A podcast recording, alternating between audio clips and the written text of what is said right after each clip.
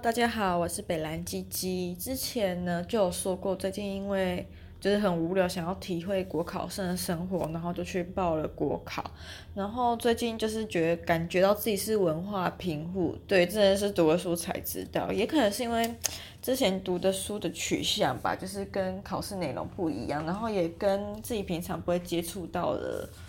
呃，就是自己平常也不会太接触到这些东西，所以第一次在读的时候都会觉得很生涩难懂。然后呢，最近我就想说，与其直接看那些很生硬难懂的参考书，还不如从一些呃延伸阅读开始做起。那因为是第一次准备，就觉得就只是看高兴的体会，只是有一个考试的感觉而已，所以我也没有太苛求自己要去看延伸读，一定是要照着一些嗯、已经考上国考的人看的什么课外读物就一定要去读。没有没有没有，我就是只按照自己的兴趣，但大致上不会偏离考试科目的主题太多啦，那我今天就想说，既然都读了，然后也觉得就是越读会觉得越有趣，呃，也是怕自己以后会忘记，所以就想说，哦，那就也一样，就像是读过什么或一些像日记一样，把这些记起来。那之后可能就是会再开一个嗯新的播放清单嘛，就是我之前都会分类。嗯、呃，可能这个之后就会变成就是讲一些微博西洋美术史啊，一些人类学啊，有的没的，反正就是一些当做那种旁门左道小热事或者是冷知识吧，就是自己以后看的话也会呃还会记得，或者是大概有个前短的印象这样子。好，我今天想要讲的就是我昨天开始看了一本书，是时报出版社出版的书，它的书名叫做《疗愈罗浮宫》，那作者的名字就是中野金子。嗯，我第一次看到《疗愈罗浮宫》的时候还蛮纳闷，为什么叫疗愈罗浮宫？因为通常去博物馆看一个作品，我们不一定是要从中获得疗愈吧？我们有时候在看，就是试着去揣摩那个画背后的含义，或者是单纯只欣赏它的。颜的颜料用色，还有一些光影的变化之类的。对，我觉得如果要获得疗愈，以本人来说，还蛮喜欢印象派。我觉得会获得疗愈，应该就是最近几年不是很喜欢流行泛古的印象派的那种光影变化展嘛？我就觉得那种要我去看，我还觉得比较可以获得疗愈，就是。但前提是要展览的人很少啦，就是去的人太多的话，你也不会有疗愈的感觉，你没有办法好好仔细体会那些光影的变化，还有一些新科技设备透过，然后跟嗯、跟名画结合之后所做出来的科技新产物，你可能就没有办法从中获得一些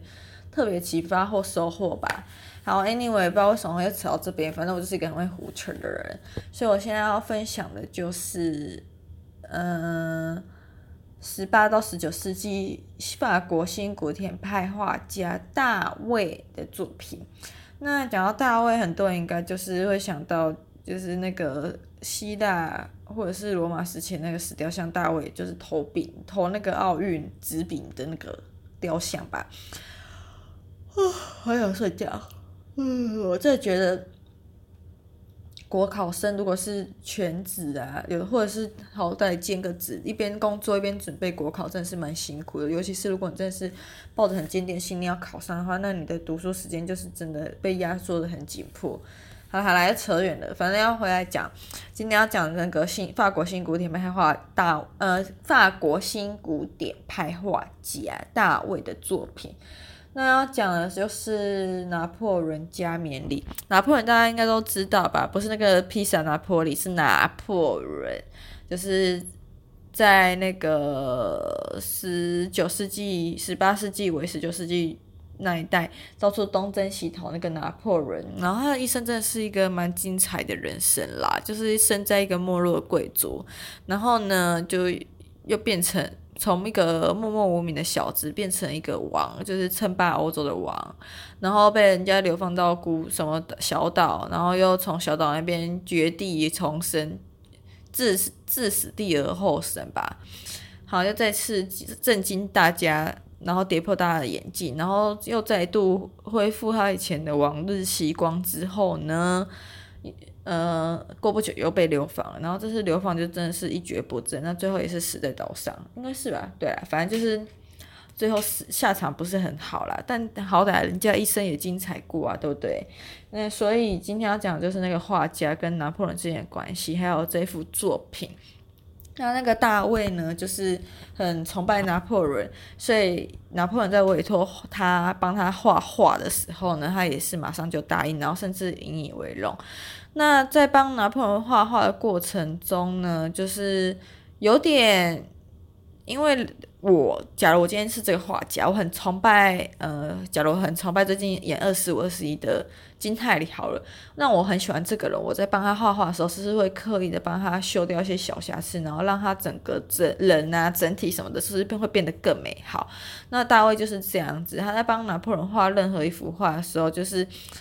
也是会帮他做修图啦。对，像我们现在照片就不意外，以前也会有做照，就是做修图啊、作假那种可能性也是蛮高的，也不是说可能性，就是这种现象也是蛮多的。那等一下后面会讲到，反正我最近就是在练习自己解释这些话的定义，就是你看完这幅作品还有这些解析之后，再用自己的话说出来，这样的印象也会更为深刻，对吧？然后也是，如果大家有听到的话，就当做一些冷知识吧。就是有听到没听到，对你的人生根本就不会有什么影响。嗯，如果你对这个没有兴趣的话啦，对，那总之，嗯、大卫画了拿破仑加冕礼这幅图的时候呢，这幅图看起来是真的蛮漂亮的。那我所谓的漂亮，就是它的颜色真的是算是很和谐，然后它的，嗯、它的根据。它里面讲的就是这幅画的尺寸还蛮大的，大概就是，嗯、一个小公寓客厅会有的大小吧，嗯，然后它里面虽然用的颜色没有到说很鲜艳什么，但它的红跟它周围其他白色，当时流行白色素面衣比起来，就是很可以立刻凸显出里面的重要角色有谁。好，那。那个拿破仑的长相啊，就是在我们心目中，大家都知道他是一个矮冬瓜嘛。那因为大卫很崇拜拿破仑，所以在拿破仑加冕礼这幅画中呢，呃，大卫也是帮拿破仑做了增高术啦，就是整个人长得很像是那种古希腊或者是古罗马时期会有的那种相子，会有的那种美男子的形象。那那个约瑟芬，人家传说就是他也是一个嗯、肥肥丑丑老阿桑之类的，因为约瑟芬比拿破仑大了好几岁，所以我记得好像快十岁吧，嗯，那总之就是。六岁还是十还九岁，反正就是大了他蛮多岁数的。那约瑟芬照理说，以以前古代人的营养程度，还有一些现代的纵呃现代的欧洲人的年龄还有老化程度，纵观综合来看呢，那约瑟芬应该也是真的，就像人家传闻所说，应该蛮老了。重点是他要比拿破仑老，所以在这幅画中，我觉得拿破仑还有约瑟芬的形象都有点过度的美化了，就是觉得把他们两个画得太。像以前那种古希腊罗马时代神仙眷侣，还有那种里面会出现美男美女图，就是呃怎么讲，就是大卫帮他们做了很多医美修容吧，我只能这样子说。好，然后这幅图呢是虽然叫拿破仑加冕礼，但现在的加冕内容里面那幅画的内容变成拿破仑在加冕为呃约瑟芬。那为什么会这样子画呢？因为其实那时候嗯。在拿破仑之前，那个法国国王要加冕的时候，都会到兰斯大教堂，然后由兰斯大主教加冕。那因为拿破仑想要当那种，就是想要称霸，就觉得自己称霸欧洲人，然后觉得自己有点以古罗马皇帝自居，所以他那时候就不屑去兰斯大教堂，也不屑给兰斯大主教加冕，他就直接请罗马教罗马教宗来。法国帮他加冕。以前呢，就是如果是古罗马皇帝的话，都要亲自去找教宗，由教宗为他们施行加冕。可是拿破仑就是人家毕竟称霸欧洲了嘛，就很拽，所以就是由教宗叫教宗来，哎，来来来，你来来来帮我加冕。那教宗当然一定会觉得很不爽，就觉得这种事情就有点像是政治已经凌驾于宗教之上了。但以前那个时代人是蛮尊重宗教，通常也会觉得宗教跟宫廷并驾齐驱，或者是更甚者会觉得教宗或者是教会的力量已经是凌驾于王权之上，毕竟是神赋予他们这样的权利。好，那那时候的实际内容就是教宗为拿破仑施行三样土送私有礼之后呢，要接着为拿破仑拿起皇冠为皇呃拿破仑戴皇冠的时候，拿破仑已经等不及了，直接拿起来戴到他自己的头上，然后接着就去拿约瑟芬皇冠要帮他加冕。那这个举动就像我前面讲的，就是这呃蛮有政治意图的，就是觉得。拿破仑的权力还有政治的权力已经凌驾于在教会之上，所以教宗一定会觉得很不爽啊。那这幅图是没有表现出教宗的不爽，不过教宗在坐在拿破仑后面呢，他有两只，他有右手举起来，伸出两根手指头，然后在这手嗯手指头的意思就是他在祝福他们这件事情。但你想，今天教宗的力量已经被拿破仑压制，你觉得他都已经不爽，他怎么可能会去祝福拿破仑？所以这个教宗为他们祝福的这个举动，就是呃大卫画出来的，但事实上并不是这样子。好，然后呢，再来就是面对我们，如果我们正面去看这幅画的话，面对我们在那个嗯算小嗯小阁楼嘛，也不是小包厢啦。就是十字架旁边有一个包厢，然后包厢里面正中间坐了一个女生，那里面那个女生就是拿破仑的妈妈。然后在画中，拿破仑妈妈就是在看拿破仑加冕礼这个盛大的活动，还有神圣的仪式。但事实上，也是拿破仑的妈妈并不赞成他称帝，所以其实在拿破仑实行加冕的时候，他妈就是没有出现。好，然后在拿破仑妈妈的。呃，我们直接看的话，我们是左上角，也就是拿破仑妈妈的右后方第二层包厢，就有一个人，一个男的拿着纸笔在那边做记录，然后那个呢就是画家本人，所以呃，就是他在恢复当时的样貌，就是那个大卫自己在描绘呃加冕礼的过程。好，然后呢，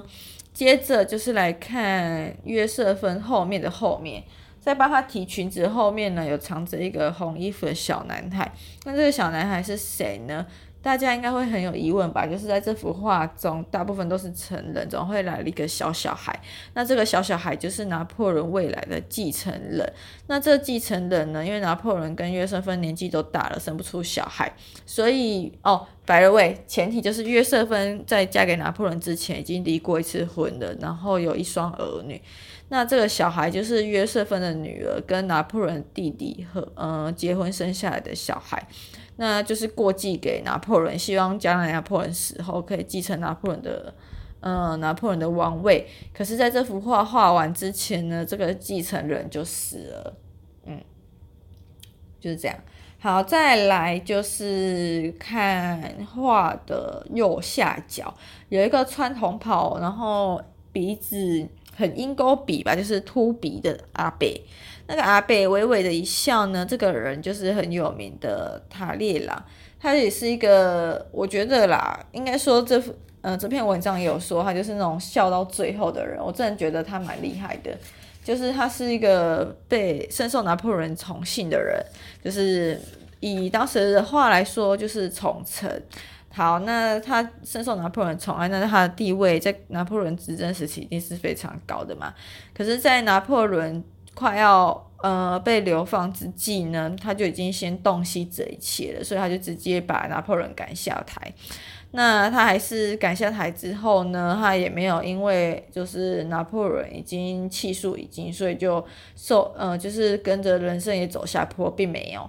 他还是一样是法国政治的总书，然后后来还帮助波旁王，就是波旁王朝复辟，也掌管了国家四十年。你看，不觉得他真的是一个很厉害的人吗？就是不管怎么用，就是他跟随老板，不管垮台了还是怎样，他都可以有办法东山再起。我觉得他比起大家在讨论拿破仑东山再起，这个人也是一个很 drama 的人生啦。嗯，那。这个大卫啊，就是不是拿破仑的宠，嗯、王的画家嘛，然后本身也很崇拜拿破仑。可是他在拿破仑倒台之后呢，他就逃到比利时的布鲁塞尔。那之后也没有留下一些就是很有名的画，对，就是不过他还有一个很有名的，就是他有留下。玛丽安东尼最后的肖像，玛玛丽安东尼是谁呢？就是法国大革命的时候路易十六的老婆啦，就是最后也上断头台那一个。嗯，哦，好啦，讲到这边口点渴，也觉得差不多该睡觉，我就想说，哦，明天早上起来的时候再上传这个音档好了。觉得第一次讲解话呢，看书是一回事，讲出来又是另外一回事，但总之就是一个经验啦，是吧？